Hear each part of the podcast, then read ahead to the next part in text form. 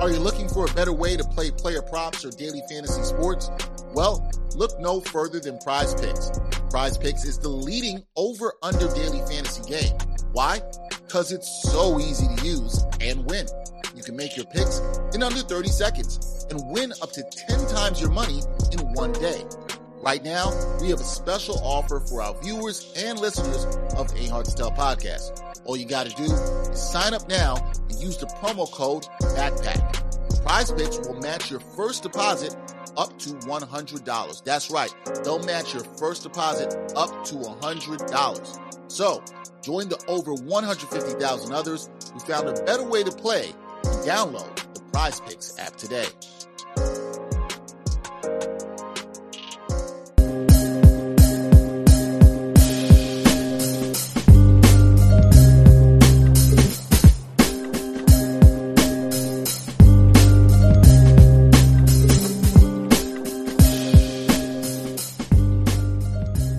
Tell podcast, episode 210. Dexter Henry, Brian Fonseca here. Yeah.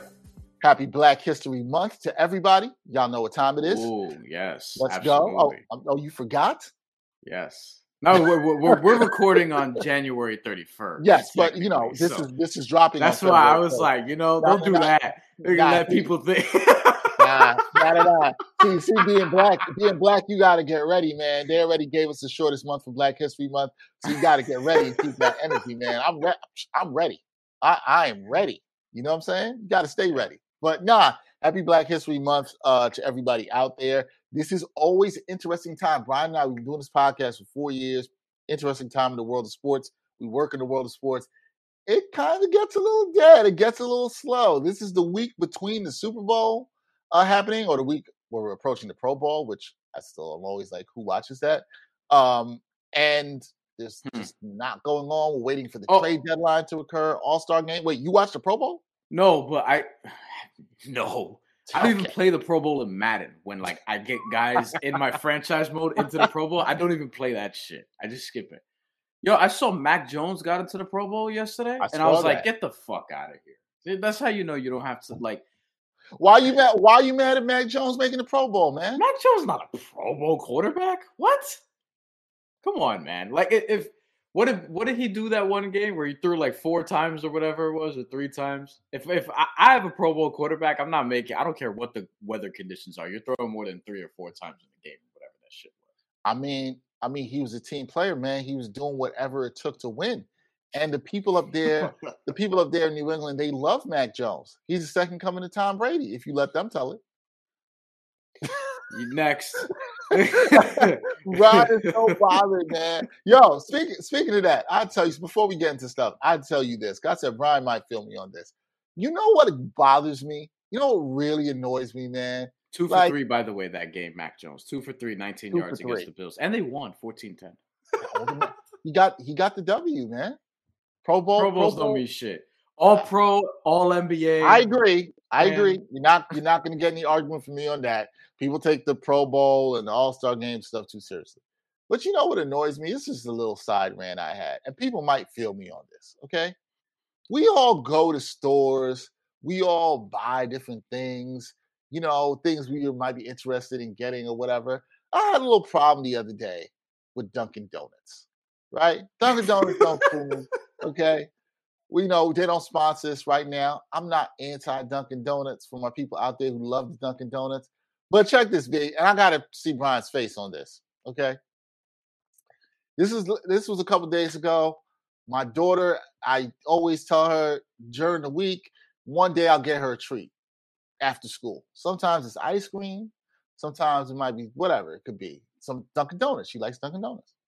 She asked me to go to Dunkin' Donuts. After school, we go to the Dunkin' Donuts. We go to Dunkin' Donuts and they're out of donuts. How are you out of Whoa. donuts if you're Dunkin' Donuts? Yo, is it because eh, what do they say? It was a shortage on donuts? Like we have a no, shortage on everything no, now? No, no, sir. The man just looked at me. He was like, "We out."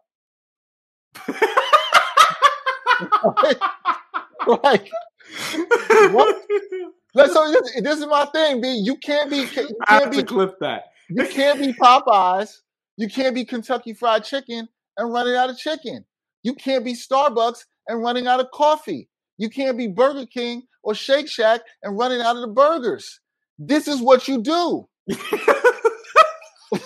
know what I'm saying? You get the thing in your name and then run out of it. You know, but the story gets better, man. So we go to we go to one Dunkin' Donuts, the Dunkin' Donuts that's closest to where I live.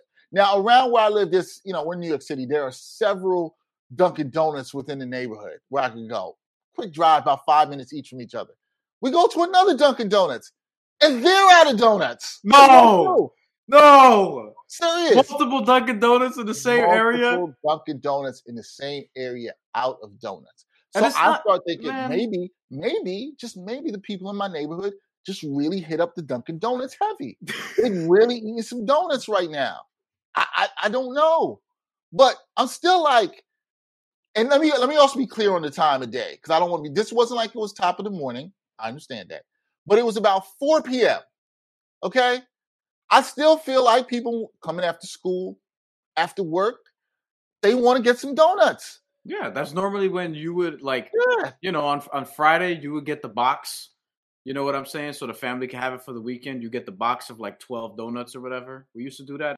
Like, Yo, you know, you can't. Again, I'm going. You can't say, you know what, man? I'm gonna go to the bagel shop and ain't got no bagels. You go to pizza shop, they got no pizza. Your Dunkin' Donut donuts is in your name, and there's none. didn't they change Fine. it to Dunkin' or whatever? Well, they still. It says Dunkin' Donuts on the stores I went to, the ones that are still yeah. By me. Yes. But I do But think they changed their branding to Dunkin'. You're right even about if they that. even if they did, they're one of those places where it's like we don't care what you change your name to, we're gonna call you Dunkin' Donuts. Okay, Fair- we're, not gonna, we're not gonna fucking call you Dunkin'. Although So- it got me to thinking, right? This whole situation got me thinking. One, I still think I'm right about the fact that you got to have what's in your name, even though Yes. they've taken Dunkin' out the name. But it makes me think has Dunkin' Donuts now come to the point where people don't really go there for the donuts as much, so they don't produce as much? Like, do people go to Dunkin' Donuts more for the coffee now than they do the donut? I, I'm not necessarily sure.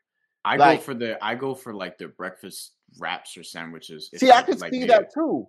I can see that too. Be the last Yeah. couple of times I've actually couple wake up wraps. You know what I'm saying? Yeah, the last couple of times I went to Dunkin' Donuts, and I remember the time I was at before that I was covering a storm.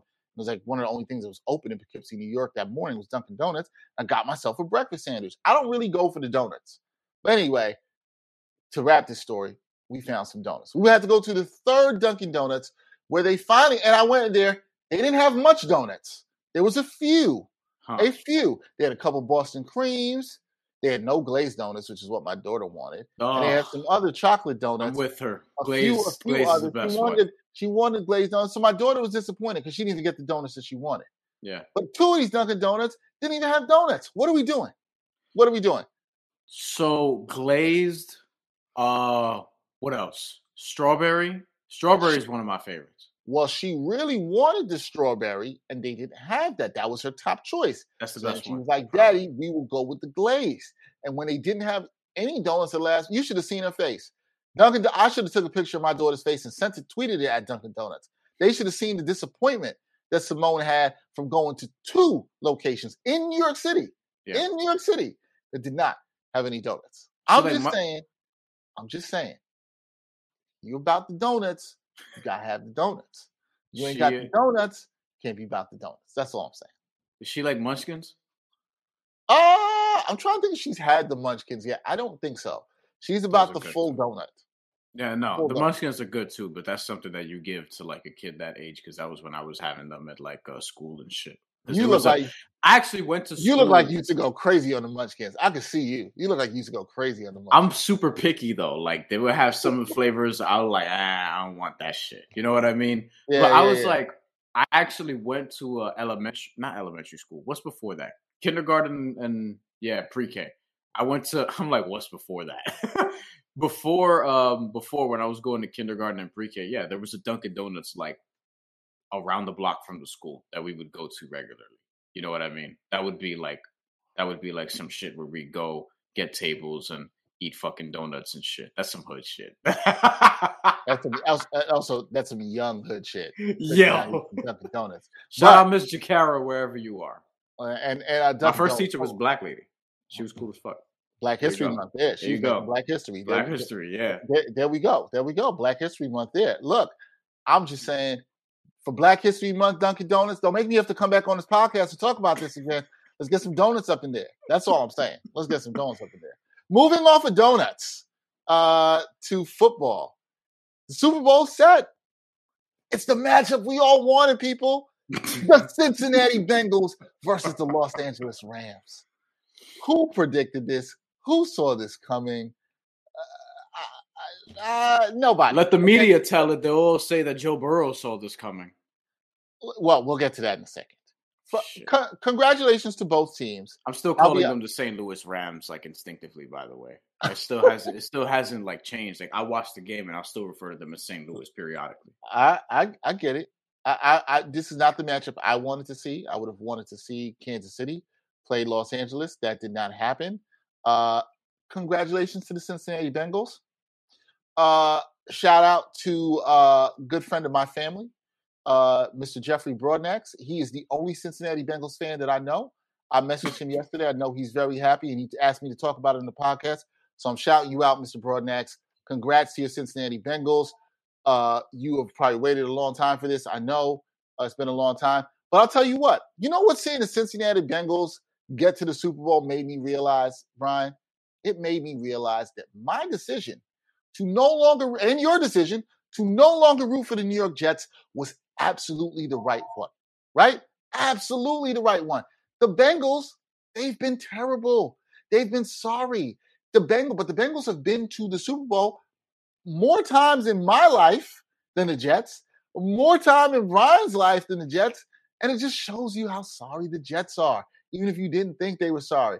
Yeah, I'm glad I left and went to the Steelers. And somebody will say, oh, well, a team in now your new division, they went to Super Bowl, but still, still not bad for the Jets. Jets fans, look, Brian tried to tell me a long time ago, y'all could listen to it too. You don't have to live that life. You don't got to do it. You don't got to live that life of misery and pain. Because I don't know when y'all get into the Super Bowl. I'm just glad I don't live that life anymore. That's all. It made me realize that. Uh, are you self love is important? It is. Self love is important. That's right. I love myself, and I don't feel like dealing with that anymore. Uh, are you excited at all for the Super Bowl matchup? I'm kind of, eh, eh, no, no. I, I, will be working during the Super Bowl, but I'm not really excited. I'll, you know, I'll be watching. I'm like, eh, it's kind of whatever. How you feeling, Brian? I'm almost like I'm almost dreading these next two weeks. I'm being totally honest. Oh no! Like I'm oh like I I think the game itself is going to be very interesting, entertaining, and I wanted to see the Rams there. I think the Rams are. I mean, I don't want to say legit from the standpoint of like they'll kick everybody's ass type of shit, but that doesn't always draw it in you know my attention for sports, right? for me, I think the Rams are just interesting because there's a lot there in terms of them actually going for it. they have guys that I think are very interesting on that team. Matthew Stafford, who I I know that like we've heard Bomani Jones' criticisms and other guys, for example, or whatever. Um, and I would say like I think that he gets he should get a little bit more credit for being a viable guy on Detroit Lions for that long of a time, right? Like he was somebody where it's like yeah, he's a franchise quarterback. Uh, he's not like on the top end of that, like some other people would try to be like, oh, if he just got a chance, whatever, whatever. But I do think that if you prove you're bad, I mean, if you prove you're good in a bad situation, right? Um, as two people uh, with experience doing that, perhaps in our careers, Dexter, we could probably say, um, because we see some of the fires that have been going on recently that I'm not going to mention. But whoo, um, look, I think that with Matthew Stafford, like he should get credit for that. And I think that he's a legit good, not great, but I think he's a legit good quarterback. I would put him in the top 10, 12 in the league, which is probably where I would have had him for most of the last several years, right? Probably on the lower end of that, sure, but good. And shit, if I was a Jet, he's better than any quarterback I've ever had as a Jet fan when I was a Jet fan back in the day, you know, except for maybe Chad Pennington. But like, you know, no, he's better on. than Chad Pennington. Yeah, yeah. No, what am I saying? but but and then with Aaron Donald, you know, Pitt greatness, right, Dex? You know what I'm saying? Like the, the problem for me in the Super Bowl is you got Aaron Donald, Pitt greatness on one side. You got another Pitt guy, not and Tyler Boyd on the other side. So it's mm. two Pitt Panthers in the Super Bowl going against each other. It also means you, know, you, can't lose. Can't lose. Pitt, Pitt's gonna win. Yeah, but the thing is, like Aaron Donald, like this won't surprise you, Dex. This is my kind of dude. Oh, oh, you know what I mean? Oh, yeah. oh yeah. Oh yes. This is six one, kind of six one, maybe three hundred pounds. Defensive tackle. Got 18 sacks, 20 sacks one year as a defensive tackle, 98 sacks in like seven or eight NFL seasons. Um, if you look, shout out to Daily Chips on YouTube, one of my favorite channels. Uh, Daily Chips compiles these fight altercations, typically with NBA players, like all of Markieff Morris's and Jimmy Butler's fights, and uh, you know Patrick Beverley and Rajon Rondo and Kevin Garnett. Kevin Garnett running away in almost all of them, by the way. The only person he actually wanted to go out was Dwight Wait, Howard. What? So, yeah. Um. Okay, yeah. we okay mark that down. We gotta we gotta get somebody from from there on here this year to break some of this stuff down. What do you say? I said I love that channel. Oh, I thought you said you don't think it's gonna happen. I was like, okay. And then Aaron Donald has one. And I was like, uh-huh. I usually go here for the basketball fights, but I didn't know. And I was imp- look, Aaron Donald, I like what I saw. He did it against the uh last he did it against uh, not the 49ers, but last week against uh who the fuck did they beat last week? The Bucs. Bucs. Yeah, I'm trying to remember who they played yeah, like Aaron Donald, you know what I'm saying? Like he's gonna he's gonna protect himself, protect his guys, and he ain't scared of nobody. And I love it. He's such a he's such a Brian dude. If I had an all Brian football team, you already know he's on that squad. And then and then obviously, you know, Odell Beckham, uh, and you know, Dex, obviously, you know, you could lend a lot here, but Odell Beckham is somebody who's been polarizing to say the least, particularly in New York. And look, he balled out in an NFC championship game and is one of the reasons that the Rams are going to the Super Bowl. Uh, along with Matthew Stafford, Aaron Donald, Cooper Kupp, Von Miller, Jalen Ramsey. They just have a lot of interesting guys that I'm looking forward to. And then on the Cincinnati side, obviously you have Joe Burrow and Ja'Marr Chase, but you know Joe Burrow is going to dominate all the freaking headlines and stories, and they're going to shove him down our throats, and they're going to make me purposely hate this dude. And I'm not going to get into that Joe Joe Burrow thing yet because I like Joe Burrow. I legitimately do. He's cool. I think he's legitimately really good, but motherfuckers just can't help themselves when the next what, what, when the next what, when the next great white hope comes along, they can't they can't help themselves. They gotta they gotta get on right away. So are you you so you, it sounds to me like you're rooting for the Rams. Yes. I'm betting uh, on so, the Rams. I'm rooting for the Rams, yes. I'm rooting for the Rams. Um like I said, Pitt's gonna win in this no matter what, but I'm rooting for the Rams. Uh, I want Aaron Donald to get his. If I had picked, I, I do. one player to get their yeah. ring here, well, Aaron Donald Beckham probably too. I want OBJ to get his. OBJ is second to me, and Aaron because Donald a lot first. of Aaron people, Donald, Aaron Donald, after the last play, after the Jimmy Garoppolo interception, was pointing at his ring finger, and I was like, "Yeah, that's that's, that's you know what I'm saying? That's my I, kind of dude." I'm I'm here for Aaron Donald getting one. I do. Um, he's a beast. I enjoy watching him play. I've always heard a lot from people about uh, his workouts. Uh, sometimes comes back to University of Pittsburgh and does some workouts. I've heard from some people there about how intense those are. So I definitely want to see him get one. I like you too, Brian. Want to see OBJ get one. I think OBJ's been through a lot with people trying to tear him down in the media. I think he's happy. He wanted to play in LA. I know he wants to stay in LA. Um, I think he's happy where he is. He balled out. There were people weeks ago, let's not forget, it was just a few weeks ago, there were people saying that he was done which I thought was ridiculous. And now it's like, who looks bad, OBJ or Baker Mayfield? Mm, yeah, might be Baker Mayfield. So I'm rooting for that. I'm not terribly excited about this matchup, uh, but of course, you know, I will be watching. We'll see what happens uh, with that. Not terribly excited, but what people are excited for? Oh, that quarterback number nine in Cincinnati. That would be Joe Burrow. The Joe Burrow hype train is moving. I mean, we saw this after the game they beat the Chiefs, stunning uh, upset, come back from 18 points down.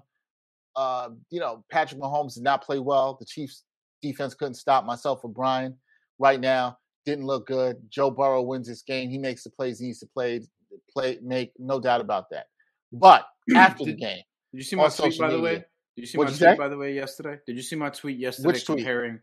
comparing LeBron's um LeBron's 2011 finals to what Patrick Mahomes did after the second quarter yesterday. That's uh, what it felt like to me. I can see that. Like that great of a player doing whatever the fuck that shitty five yard throws that were just off target and lazy and should have been intercepted. Like he did that like four times at least. Yeah, Like, it and and and awful, was some man.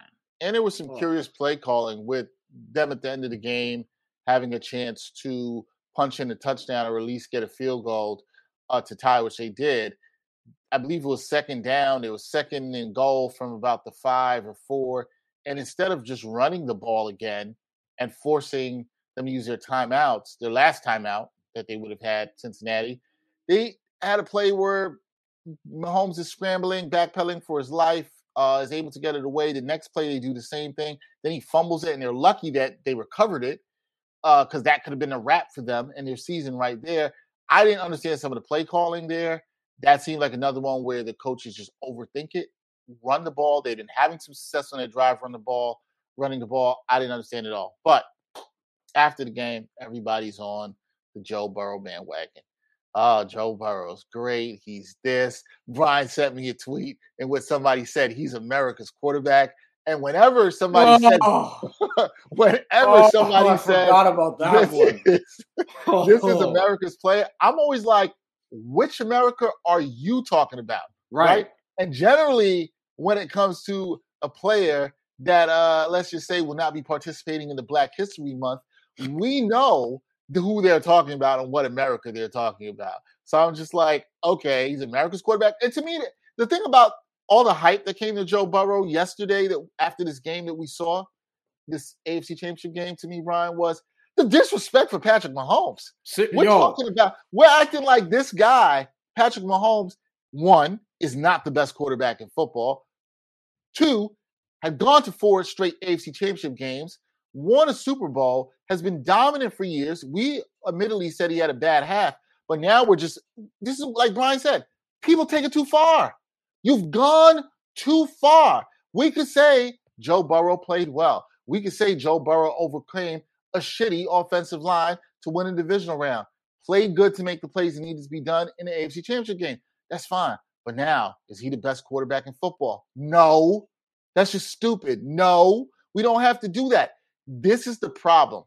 For certain people, certain players that look a certain way, they just got to push it too far. Y'all got to do too much, right? I don't feel like people were amazed by Mahomes. I don't feel like there was this anointment of him or saying that he was America's quarterback. Like nobody was saying that. I didn't see Lamar Jackson get called America's quarterback. that's the first person I thought about too. When he So ask MVP yourself why ago. and who do you call America's quarterback and why do you do it? Right? Like just ask yourself that. You'll see the patterns with this and how this happens, right? And yeah, we here to call out Black History Month. Not keep we never keep our tongues quiet, but not this month. It's not gonna happen. But yes, I just think it's been Brian. I know you were annoyed about it. I know you have a lot to say, but I thought it was a bit much what we saw yesterday from people in finding reasons to talk about Joe Burrow's greatness. Joe Burrow's been very good. I like Joe Burrow. I think he's got a lot of heart, a lot of moxie. I think he can be really good. We don't have to jump off the cliff with everything. We don't have to go so far. I'm sure you saw more. I stayed away from it on Twitter. I'm sure you saw more of what people were saying, the ridiculousness of it. And we don't, here's another thing, people. We don't always have to comment on everything in the moment. Like we have to say something about something because one person said something so ridiculous. Now the next person has to say it about a particular athlete. Like, it's okay. Joe Burrow played well. Congrats. He made it to the Super Bowl. What happens in the Super Bowl if he throws four interceptions? Now Joe Burrow's going to stink? I don't think so. I don't think he stinks. But what, like, what's going to happen then? Nah, you know what's gonna happen? People are gonna say, "Oh, don't worry about it. He'll be back like three, four more times." But Dan Marino went in his second year and never went back. Good- And don't get me to the point where I'm gonna point. root for that. All right, don't Great get me to the point where I root for that career outcome. Um, there's a lot of different directions this could go, but I'll just say this: we get way too hyped about the shiny new toy shit, treating Patrick Mahomes like he's 30 years old and damn near cooked. It's like he's 26, already went to multiple Super Bowls, won one, probably would have won the second one if he had an offensive line. Um, because I don't, I, you still can't convince me that that Tampa Bay Bucs team was that good, right? Uh, but anyway, I mean, look, even this year we have two Super Bowl teams. I'm not convinced that they're the best two teams in the NFL at all. The Rams might be the best in the NFC, but I think the NFC was pretty fucking weak this year. Yeah, people get way too hype about just a new thing that comes along. We do this with athletes, we do this with media members, we do this with a lot of different things. Like it's it's interesting that we were talking briefly about Ja Morant and Luka Doncic on the timeline yesterday because I think Ja Morant is like the shiny new thing, and people are gonna not people are not gonna like him in three four years unless he wins a championship. They'll get over him. They went through it with Giannis. Giannis was the the nice, lovable underdog type of dude, and then you know his quote unquote DK wholesome, has a great story, all these different things, and then oh he's a bust, he can't win a championship, he can't beat the Heat, and then all of a sudden he wins a championship and we're back on his dick. We are a nation of dick riders. We are a society of fucking nut hugging motherfuckers who just can't like help ourselves. We always have to get on the hype train and you know ride it until the wheels fall off, until everything is fucking, you know, shitty and this person loses or the person we root for loses or whatever. We do this in, with music artists, we do this with athletes, we do this with media members. Somebody comes along new and is young, and then we'll probably hate them a few years from now. We'll see how people treat Malika Andrews when she's 32 years old. You know what I'm saying? Like this is what it happens all the time. This is how people react to shit. Should I read some of the texts that I was sending uh, from from yesterday from the Please enlighten me. Well, not enlighten me because I saw it, but enlighten our audience. I'm going to choose them carefully because there are some things I'm not going to. there are some things where I'm just like, yeah, I'm not going to read that one. My timeline, this was during the game. My timeline, way too hype about Burrow, always the shiny new shit. LOL, they'll hate him in three years. you know it's true, Dex. Like, you know it's true. You know how this is going to be. Like, think about it. If he doesn't win the Super Bowl within the next three years, yeah, people are going to start questioning him if he wins all three between now and then, people are going to be tired of him. Like we're just going to keep finding ways to just move the goalposts and change the narrative or whatever the case may be all the time. This is what it is. And it's like, eh, by the way, Tony Romo, now that I'm seeing this, he was mad annoying uh, yesterday. Um, but the whole thing with Joe Burrow, yeah, I'm not going to repeat that. Oh, he puffs cigars. Yeah, people keep freaking posting the pictures of him puffing cigars at LSU. You know what I mean? Because he's supposed to you know, he's supposed to be Joe Cool and all this shit. And I'm like, yo, like we're just overdoing it. And every turn, like, all right, we get it. New young dude is here. He's good. And we have to uh, overblow it on every turn. People were getting hyped because he did the Ickey shuffle allegedly with Ickey Woods. Ickey Woods didn't even know what the fuck he was doing. They shook hands at mid at midfield, and then he just kind of spontaneously just did like a half-ass Ickey shuffle, and Ickey shuffle just kind of looked at him and then looked away. He didn't know what the fuck he was doing. That wasn't the Ickey shuffle. And then everyone's like, "Oh my god, he did the Ickey shuffle with Ickey Woods." No, the fuck he didn't. But this why is how I, it is. I, don't understand why people, I, don't, I don't understand why people have to act like if somebody who has celebrity does something with somebody else is like, "Oh my god, it's so cool," or "So it's out of this world." Like it's people would somebody else has randomly seen Ickey Woods and done the Ickey shuffle. Not that I'm, amazing. And I'm gonna bring up the Taylor Rooks tweet because I mean Taylor Rooks, look, she does very good work, obviously. Uh, we like her up here. But Joe Burrow told me that if he went into an NBA game, he could get at least 12 to 15 points, parentheses with a straight face. And I knew he was going to be great because that is just irrational confidence. And I'm like, yo, again, we like Taylor up here. What does that mean? Mad people are rationally confident. Like mad people who are right. five foot six, 250 pounds, out of shape, they think that they can score eight, 10 points in an NBA game. Like they honestly really think that. We see this in bars all the time and shit like that. Like irrational confidence is cool when it's acceptable by, you know, people just because they like the athlete. But like if J.R. Smith is irrationally confident, if a lesser athlete or if non-athletes are irrationally confident, that like what are we doing here? It's ultimately irrational irrational confidence. The the problem for me with that tweet is it makes it sound like irrational confidence is a precursor to success. And it is not right? We know athletes who were rationally confident that haven't succeeded on the greatest stage. I would say most people are rationally confident, period, by the way. I, I ah, most people I, are. I might disagree with that. I'm not sure most people are rationally confident. I think, you know, I mean, I don't, I'm not sure a lot. I, I think there are people who are confident. I think there are people who are rationally confident. I think people who lack confidence. I actually do think irrational confidence is a small percentage of people. But what I think we need to understand is it does not mean that you're going to be successful. Taylor Rooks kind of intimates that because she saw this irrational confidence in him, that she knew that he could do something. It's like, yeah, maybe. right? Like, th- th- maybe like correlation does not it equal means, causation. All it means is that person has a strong belief in themselves, right? Strong belief in yourself does not equate to success. It takes. It's great. It's a great thing to have. I'm somebody to having confidence is better than not having confidence. Confident in that. I'm confident in that. Having the rational confidence is probably really good because when people tell you no, you're not going to listen to them. That can also be a good thing. It can also make you stubborn or hard headed. There's a very thin line between that. It also doesn't mean that you're going to succeed, right? You also have to have the wherewithal to know your limitations, what you can, what you can't do. Just because you think you can score 10 or 15 points in an NBA game doesn't mean that you will. You know what I'm saying? Like, I think it's nice that you think you can. It's nice that you're not afraid.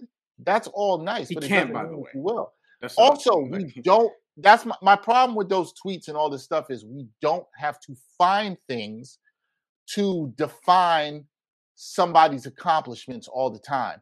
Sometimes it just is what it is. Joe Burrow played a good game. Joe Burrows had a good playoff run. Joe Burrow stepped up when it mattered. That's it. It's nothing more than that. We don't have to go back and be like, whoa, when Joe Burrow was six years old, I always knew he could make it here. Okay. If you did, cool. But what does that mean? like, what is it? Especially Where- from people who, especially from people who don't really know him like that. You know what I'm saying? Like if his mama says something or his dad says something or people close to him, I might say, I will take what they have to say with a strong measure, strong measure. I really would listen to that. But all the rest of y'all chiming in on Twitter, oh, you didn't know. You didn't know nothing. You didn't know shit. You didn't Honestly. know. We but we Brian, you make another good point. We do this with athletes, we do this with people. There's this, we gotta ride the wave, build them up to most likely then tear people down. yes. And when and when people do not live to quote unquote standards or the pedestal we put them on, we bring them down. We're seeing this now with the New York Knicks with Julius Randle, which Mhm. I've long talked about. Julius Randle, who has not played well, but there's a segment of the Knicks community that is being, I think, a little bit too harsh on him. And something I spoke about when I had Chris Herring on the NBA Exchange the other day in reading his new book. I think we sometimes don't think enough, especially now we talk more about mental health. We don't think a lot, a lot about what people may be going through into why we might see them perform in the field. You never know what somebody's going through. I understand it's their job and they got to show up and we expect them to perform, but they are people. And they didn't ask for this and all this stuff that people put on. Joe Burrow didn't ask for this. I'm not mad at Joe Burrow. I'm mad at you, the people out there. Because y'all Right. are doing That's too much. yeah. Y'all yeah. are doing too much and nobody asked for it. Nobody asked for it. Nobody could just be like, man, great win. I'll see what he does in Super Bowl. Everything has to be to another level. Like, Everybody has to do the most on Twitter, on social media, period. And like uh, not not like playfully like ha ha, I'm in on the joke doing the most. It's like dead ass doing the most. Like actually trying to do the most just so they can get, you know, to point A, point B, whatever. Not again, not Taylor. But like in general, people. yeah, I don't, I don't, just I don't, that's like that's just where we are now. I don't feel like that was like Taylor's intent. Like, while I think her tweet, I agree. I think it's fair to question what does that mean. yeah I think that's more than fair to question it. There's other people I think that was there to just jumping on, like when somebody says Joe Burrow is America's quarterback. Like, what qualifies as that? What does that even mean? Like, I really want to know that. What does that mean? White, not problematic, cool, young, good arm. That that's all that that dude means by that. Right. I'm, I, and, and like, come on, be better. By the way, he should not get all the credit for the win. He didn't even play that great. Like he has Ja'Marr Chase, one of the best receivers in the league already as a rookie, and their defense kept making play after play after play against the Chiefs, against Patrick Mahomes. Like, but this is what this is another thing that pisses me off about football, and this is why I thank God I did not go the football analyst route because I don't care about football like that. Because all people do is just give credit to the fucking quarterback all the time. That shit is annoying. It's like, yo, this mad quarterback is more dependent on everything else going right than like, you know, compared to stars in other sports, for example. Baseball is very individualistic, as we talked about. Basketball, Yep. the one player out of five on the court on your team matters so much. The quarterback, it's like, yo, generally speaking, you don't have an offensive line and or receivers, then you're cooked. And that's what made yesterday so interesting because it's like the Bengals don't even have a great offensive line and the Chiefs weren't getting pressure up front.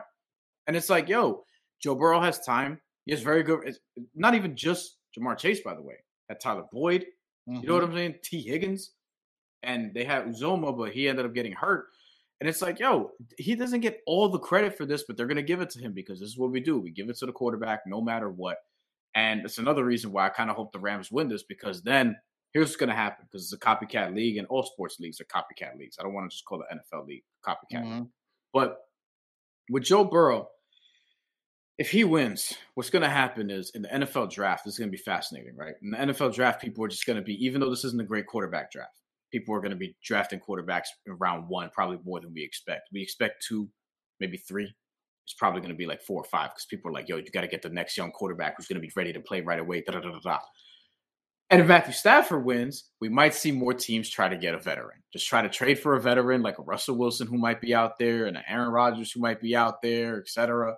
Like it's just a copycat league in that way. So I'm kind of hoping for the Rams to win because I'm of the school where I don't think you need an elite quarterback to win a Super Bowl.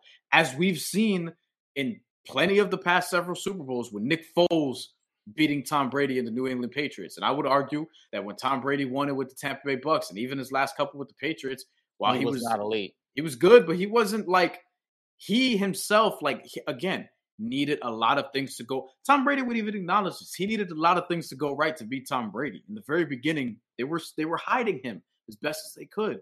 And then he got comfortable when? When they got Randy Moss and they got an offensive line and they got running backs. Deion Branch was good. Then along the way, you saw Aaron Hernandez, Rob Gronkowski, et cetera, et cetera. Like, yo, you're dependent on all these other factors. It's rare that we see one quarterback lift up sort of all tides, rise all tides, lift all boats, whatever the saying is. And with the Kansas City Chiefs, it's like even Patrick Mahomes, Travis Kelce, Tyreek Hill, Mecole Hardman. They you had Sammy Watkins at talent, one point. You need talent to succeed as a quarterback. I, you know, there's gonna be no disagreement for me on that. But you're right. I don't think people talk about it enough. I think you're right about that.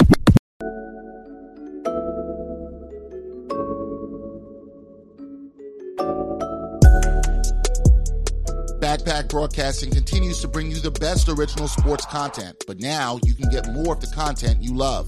For as little as $3 a month, you can get access to bonus content, including behind the scenes footage and interviews from the Sports Walk, Sideline Stories, or the Ain't Hard to Tell podcast. All this exclusive content comes via Patreon. There are tiered levels of patronage, and each Backpack Broadcasting patron receives exclusive perks. Your support helps Backpack Broadcasting create more of the original content that you love. Visit Backpack Broadcasting's Patreon page and become a patron today.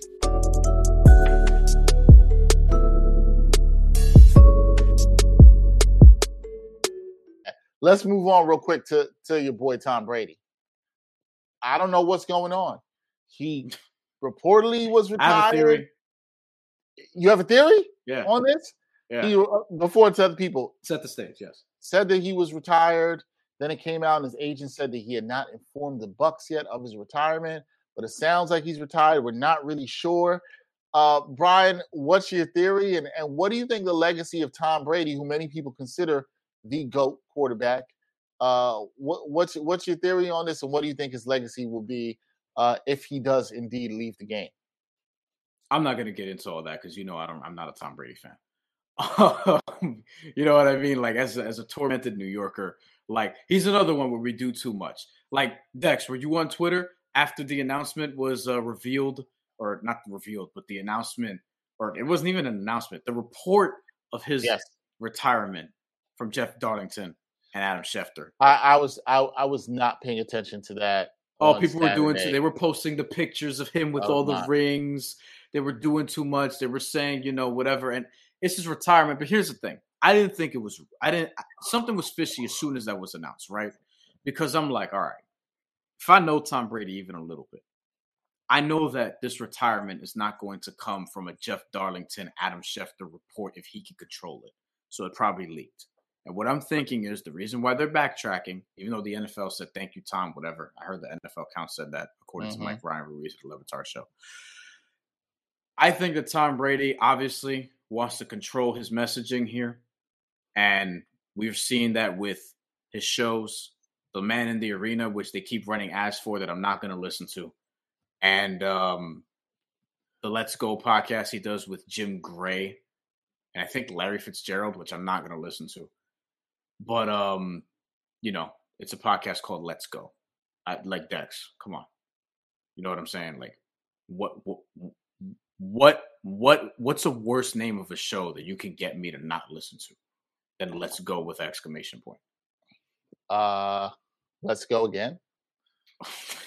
so basically, so basically, what I think is this with Tom Brady. I think that he wants to control his messaging. Doesn't like that the leak got out, and I think, and I think the video is not done. What I mean by that is they're working on a video montage for his retirement, one of these big things where it's going to be him narrating and talking over it and cinematic and all this shit.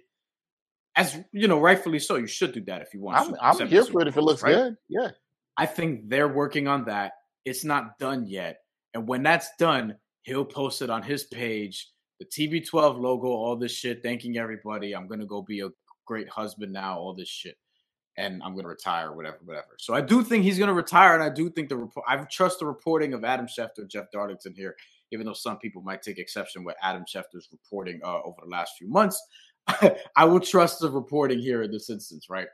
And I will say that I just think that they want to do it a specific way. Video montage, perhaps an announcement, perhaps both. An announcement within the video montage was probably fair to expect, and it's just not ready to go yet, and they want to save it for a specific time. So that's what I think is going on here. Honestly, if I had to guess, I, I mean that's fine. I th- I do think to some degree Tom Brady wants to control the narrative here, and he should. We we fully support that. Um, I there was a play in the Bucs Rams game two weeks ago where Tom Brady got hit and he was laying on the floor and I on the ground, and I was like, "Yo, yeah, I don't think he wants this anymore. Yeah. You know what I'm saying? Like I would gotta think at his age, he's 44. You don't think his wife wants it anymore either. Wants anymore either. You get hit like that, and you're just like, yeah, there's only so many more of these I could take. Do I think he probably could have played another year? Probably. Look, Tom Brady's not what he once was. The last couple of years, Brian, you talked about how he was not elite and he won a Super Bowl the previous year. You're right.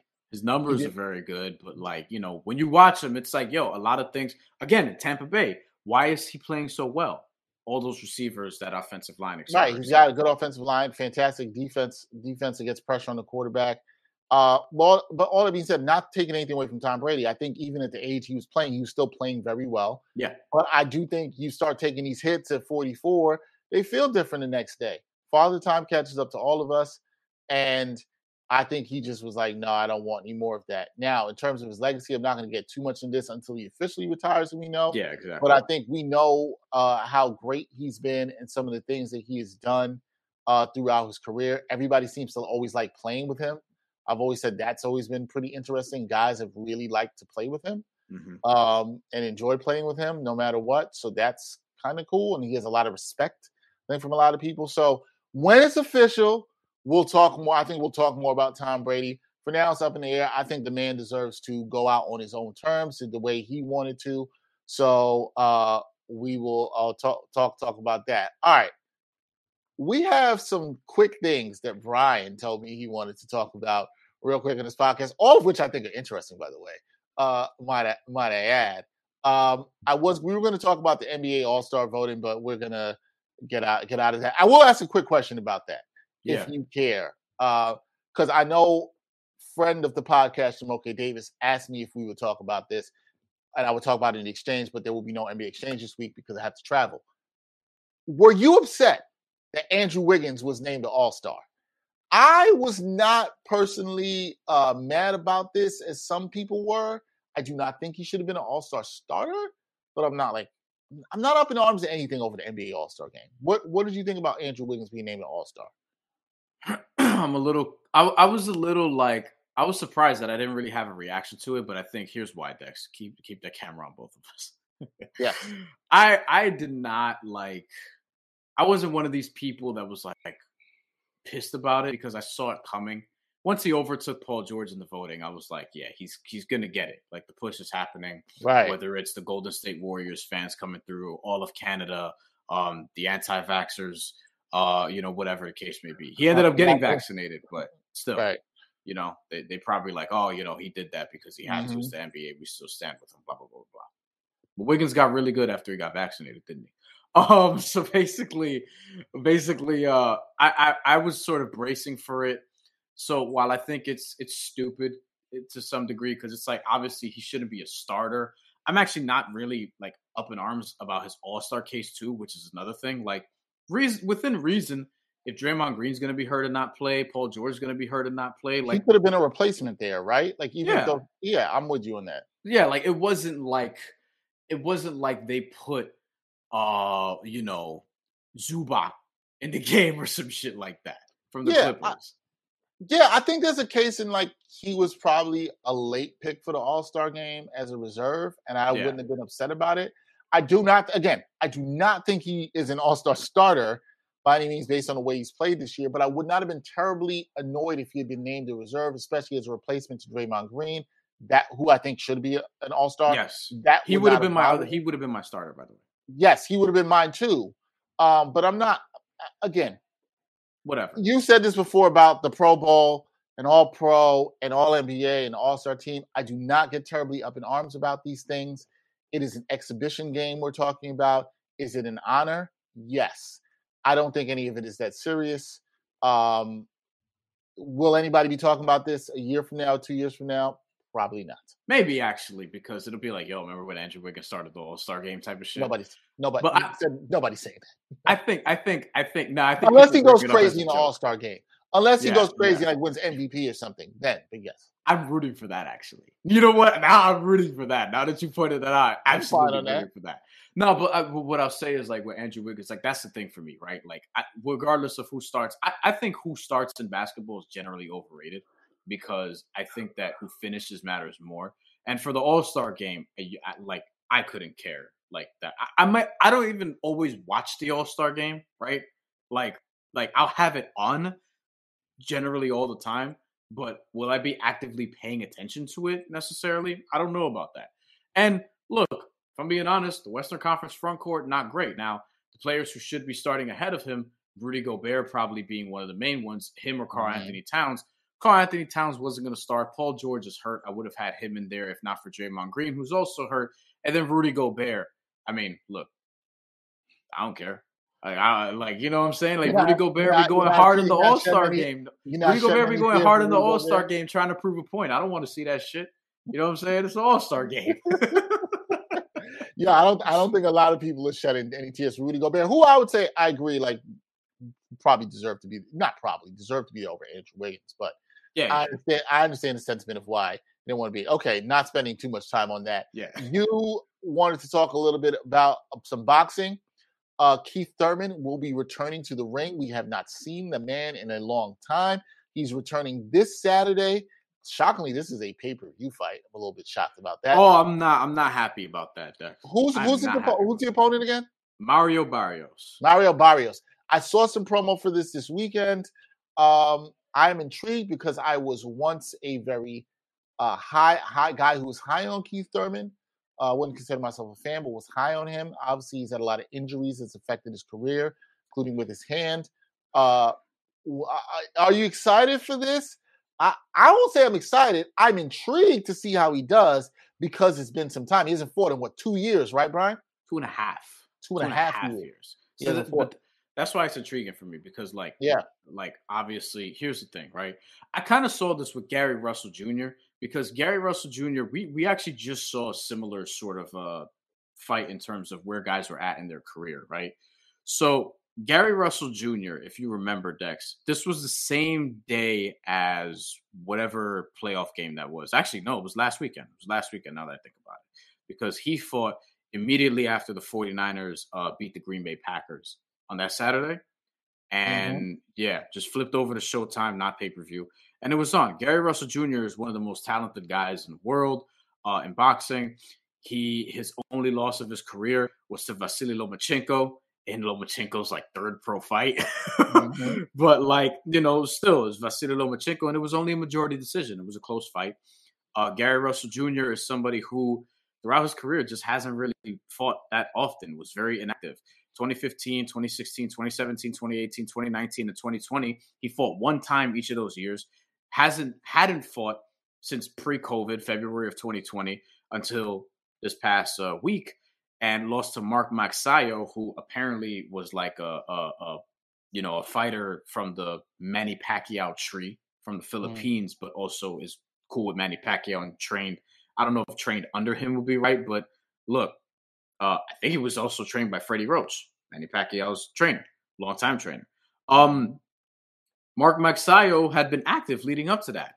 Six months earlier, had a fight. You know what I'm saying? Like he's just been in the ring a lot, uh, uh, you know, a lot, a lot more often than Gary Russell Jr.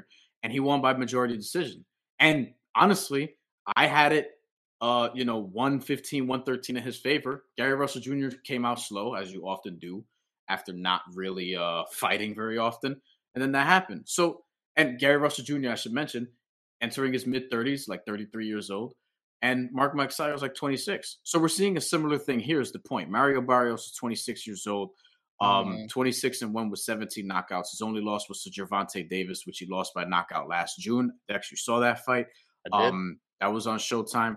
Uh, he also beat Ryan Karl last last year by knockout. Ryan Karl was pretty good. Not last year, but uh 2020 now because we got to start doing that.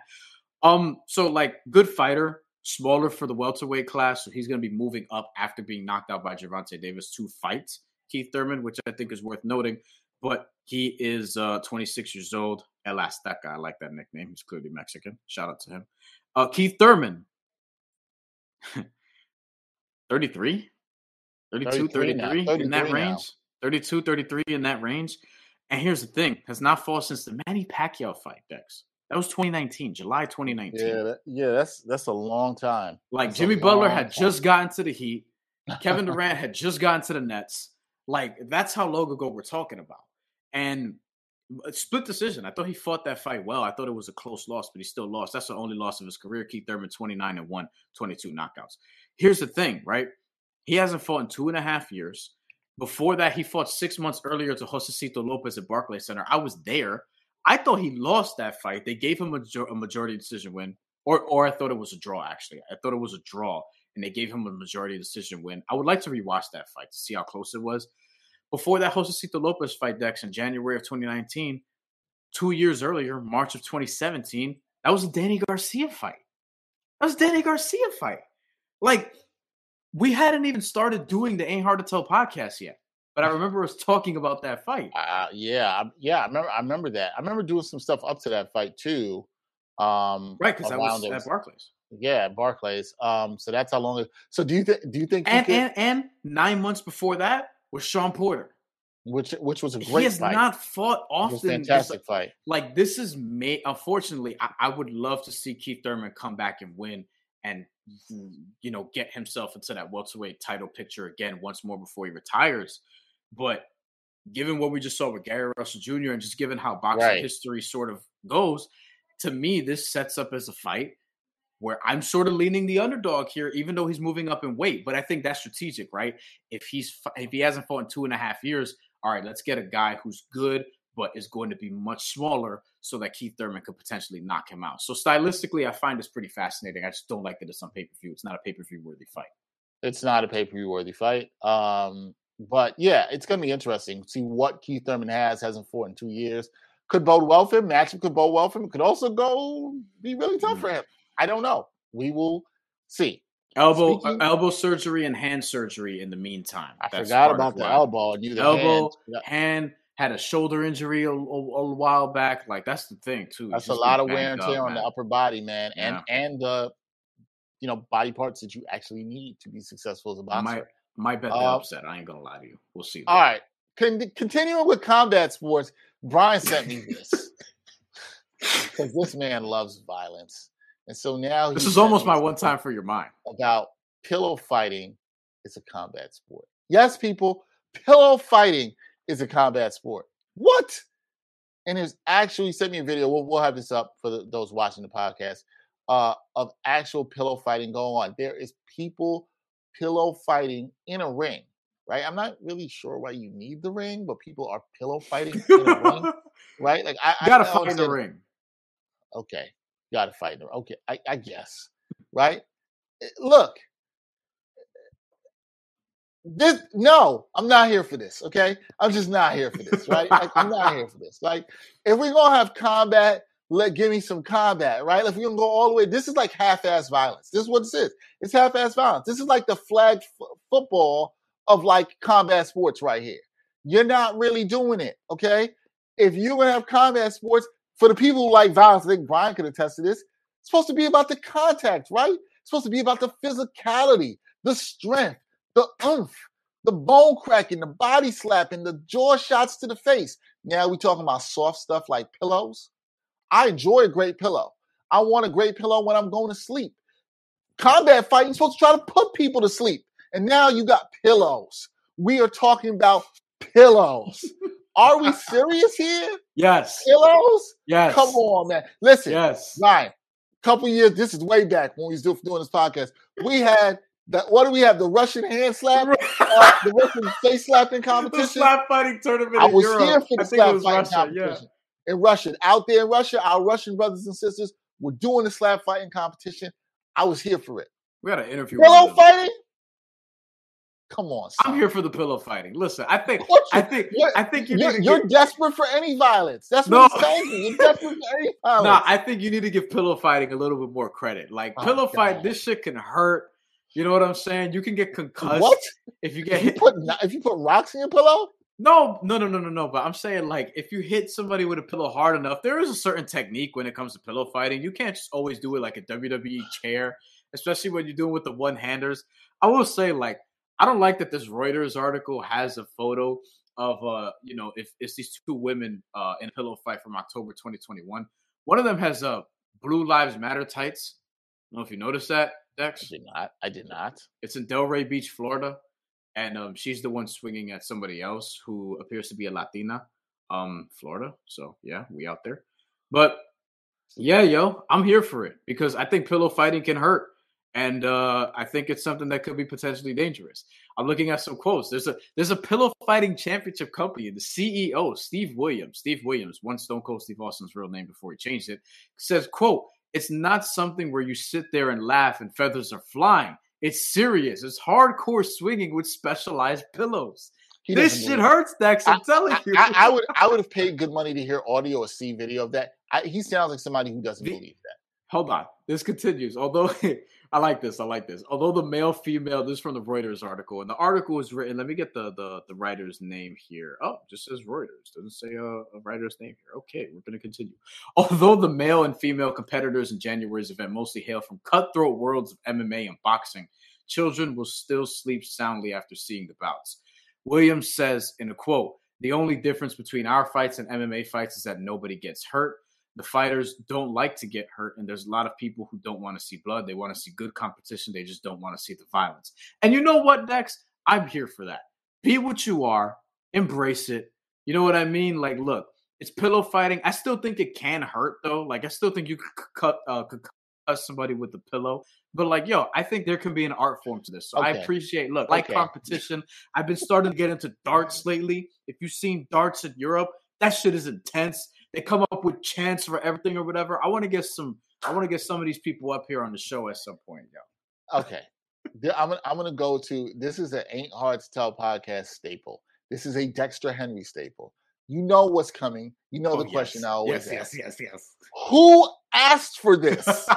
Who asked for this? Nobody. Nobody was sitting there like, yo, According want- to Steve Williams, the fans did. Uh, what? What? He fan? said he said fan he said fans, you know, they, they want to see contact, they don't want to see violence, they don't want to see blood, but they want to see competition. Okay. Be what you Well, are, man. I don't believe that. I don't believe that in America, but okay. Fine.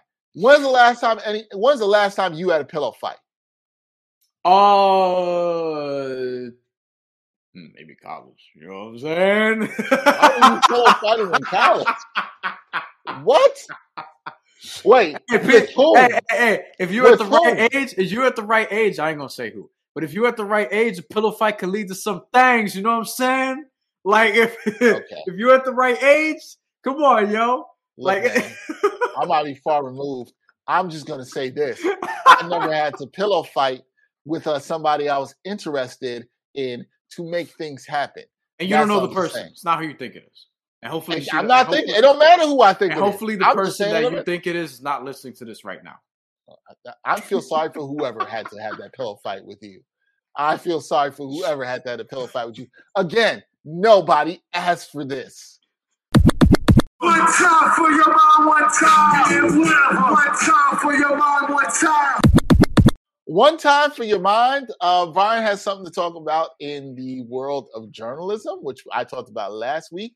And I have a little Black History uh, Month uh, stuff to talk about about how HBCUs are being targeted. Brian, what you got? A Black History Month? Really? That's oh my god! All right, I almost feel like we should start with you, but we'll we'll we'll build up to that. So last week, after we uh we ended recording last week's episode, uh, I came across this tweet which I wanted to bring up today because I feel like it's still something it's worth talking about. Obviously, it's from a story. This tweet is from a man named Jay Rosen, Jay Rosen. dot jrosen.ny, uh, jrosen underscore NYU on Twitter. Hey, mm, maybe worth reaching out to try to get on this episode uh, or, or, an upcoming episode. But he teaches journalism at NYU Dex, um, critiques the press, tries suggesting reforms according to his uh, bio. Tweeted out this public funding for public media per capita. Japan, 53.15 I assume million dollars or billion dollars. I'm not sure, but it just says like 53.15. I don't know if it's dollars, millions, billions, whatever. But 53.15 dex, right? Israel 21.23, Canada 26.51, Germany 142.42, on and on and on, like Australia, New Zealand, Finland, UK, all between 26 and 80, and the United States is 3.16. I don't know if that's 3 billion or 3 million by comparison, whatever the case may be. So clicked on the article. And the article is at the site called Nieman Lab, N I E M A N lab.org. Do countries with better funded public media also have healthier democracies? Of course they do, is the headline. Story written by Joshua Benton. And yeah, it just gets into this whole thing about how you, sh- if the countries who, and this is it's a study that the countries who fund their media better get better media. What a novel concept, Dex, because we talk about on this podcast often about companies trying to be cheap um, mm-hmm. and things of that nature, which we just did last week in the same segment, though we did it in a much different way. Companies just being cheap in general and worried about turning a profit with doing as little as possible, and how that doesn't equate to generally good results. And we often talk about how the American media landscape is, and I often wonder and sometimes I'll I'll I'll watch a BBC segment because on YouTube you have access to a lot of this stuff. I'll watch a BBC segment, right? And I'll see what they say about how we're doing things out here. And you know what I mean? I, I take somebody like a John Oliver, for example, on HBO. I think he does a great job of sort of like comparing us to the world and looking at how we're doing things wrong often. And you watch John Oliver show, so you know exactly like what I'm talking about. And yeah, it's just looking at correlations and cluster analysis and this is one point where it says that that alone, where I was just talking about uh, correlations and cluster analysis, is from the article show that high levels of secure funding for public media systems and strong structural protections for the political and economic independence of those systems are consistently and positively correlated with healthy democracies. Hmm. Look at hmm. that. Look at that. Hmm. So well, that's where we are. I I'm a big believer in, and I was just saying this to somebody before we recorded this podcast is that you have to have as much diverse options for media consumption as possible, which is why public media is so important. So I'm not really surprised at those numbers. Along with Brian, if you look at some of the misinformation that has come about in this country around things like COVID and, and tons of other things that have gone on, particularly that around COVID, it's not surprising when we invest so little in public media. Millions. Those numbers that I rattled off earlier, I just I just looked at the graph. I figured they were. I, I figured, they, were. were. Yeah, but so it, it, it's and it and it goes. It's right, like you know the total, and it gives you the total revenue, and Japan's media revenue is higher, six point nine million. I'm looking at it right now. The United States, PBS, NPR, etc., three point two million. Uh, Israel, two hundred thirteen million. Taiwan 169 million, Czech Republic 718 million apparently. Like I don't know. I just found this fascinating. I was looking at the study and it goes it's a very very deep analysis, so I'm not going to be able to like give you the whole thing here, but you get the idea. It's that the United States is not spending enough on media uh, which is and, and we're shit, we're at the point where we're just picking facts now, right? Like we're not even agreeing on what is actually factual when it comes to a lot of these things, which is the biggest problem we had. And that's something that sort of had been bubbling up with social media, with this explosion, and it was very accelerated uh, over the last five years when yeah. Donald Trump was president, when 45 was in office, right? And yeah. then more people just took to it, and you know now we are where we are. Yeah, I think it's an interesting time because also because we have so much more media, but like we're we're not investing in public media. I know I like a lot of NPR stuff. I listen to some podcasts they have. Uh, shout out to NPR's Code Switch. It's one of my favorite podcasts on race. Um, I, I, I think when you don't have a lot of investment in stuff, you're going to have the problems that we've seen over the last couple of years, right? And it's a very critical time. And when you don't have that investment in things, you're going to have people believing whatever they want, looking at sources that aren't legitimate, telling you they're getting sources from YouTube and Instagram and Facebook. And th- these are the things that are going to happen because there just isn't enough diversity in media. And not to let mainstream media off the hook either, because I think one of the things people have to understand is even in mainstream media, what can be dangerous is there's a lot of things that are still funded by other corporations. The mainstream media is a business in itself. And so they are sometimes doing stuff that's funded in other corporations. I'll have to, I don't think I've ever told you a story. I'm not going to share it on here, Brian, but I'm going to have to tell you about how a media outlet I was working with um, was clearly having stories influenced by uh, another company and it was definitely influencing some of the truth that it could have been in that in in those stories. I'll have to tell you about that right. uh, at at some time. But no, good note. Public funding for public media. I mean, it's needed, man. It's it's, it's seriously needed. We we got to do a better about that. All right, before we get out of here, my one time for your mind: HBCUs under attack, maybe. Uh, Howard, Southern University, and other HBCUs received bomb threats. Now, they were recording this uh, right before February 1st. Six historically black colleges and universities, that's what HBCUs are, if you did not know, they received bomb threats, um, disrupting campus operations and launching police investigations. The Southern University I mentioned, and A&M, Howard University, Bethune-Cookman, Albany State University, Bowie State University, and Delaware State University all received bomb threats. This was according to campus spokespeople or social media posts. Now, this wasn't the first time.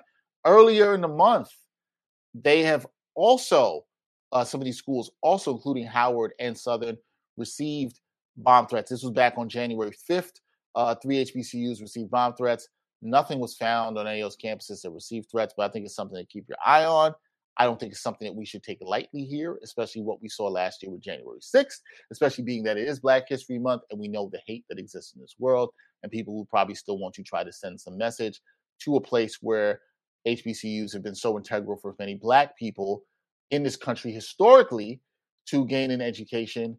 Uh, many people have a lot of pride in sending their kids there. I've been fortunate to have been on various HBCU campuses, including Howard, including Jackson State University, uh, North Carolina A&T, really great uh, institutions that have a lot of pride. And so when I hear this at the top of Black History Month, I'm bothered, man. I'm bothered because for sure. We are still in 2022 and we still have people who are trying to attack our so-called safe spaces, but no place is really safe for anybody black. And black people know this country. Other people of color know this in this country.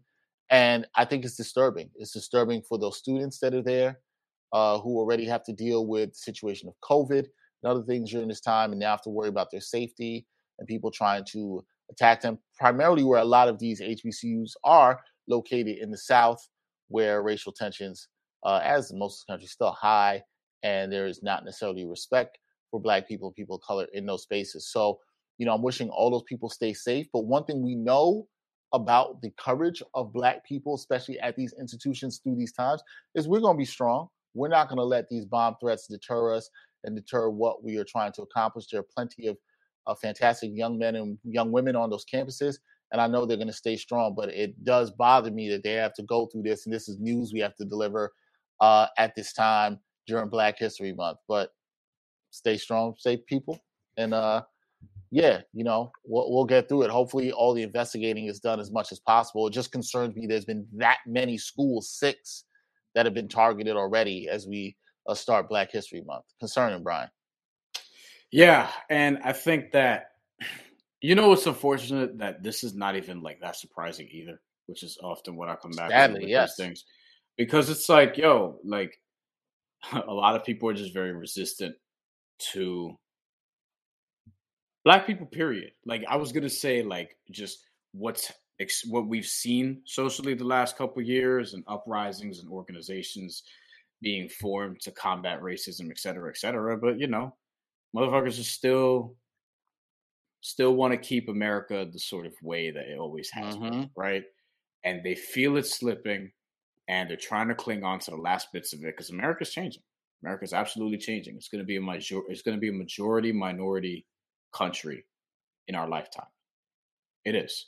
And probably not even in the law in a far distant future. And the people who are dying out, as we've seen with COVID, uh, are often southern, rural, white, unvaccinated.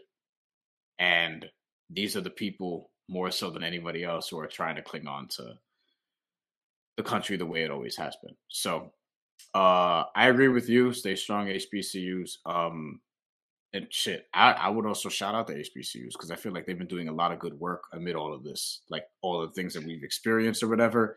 Like I feel like they're doing a lot of good work, and you know, I like that. Uh, I like that we're we're seeing more networks run ads for HBCUs and the things that they're doing and give visibility to it. Like people could critique ESPN and First Take, and I have my critiques with that format as well. But they do a lot of good stuff and pumping money into HBCUs and showcasing, you know, kids and students on their shows and going to their campuses and stuff like that. I saw Stephen A. Smith doing or whatever. So, like, I have Yeah. my criticisms of the show, but that's indisputably great work, and that's the stuff that people like you and I, Dex, have been preaching for a long time.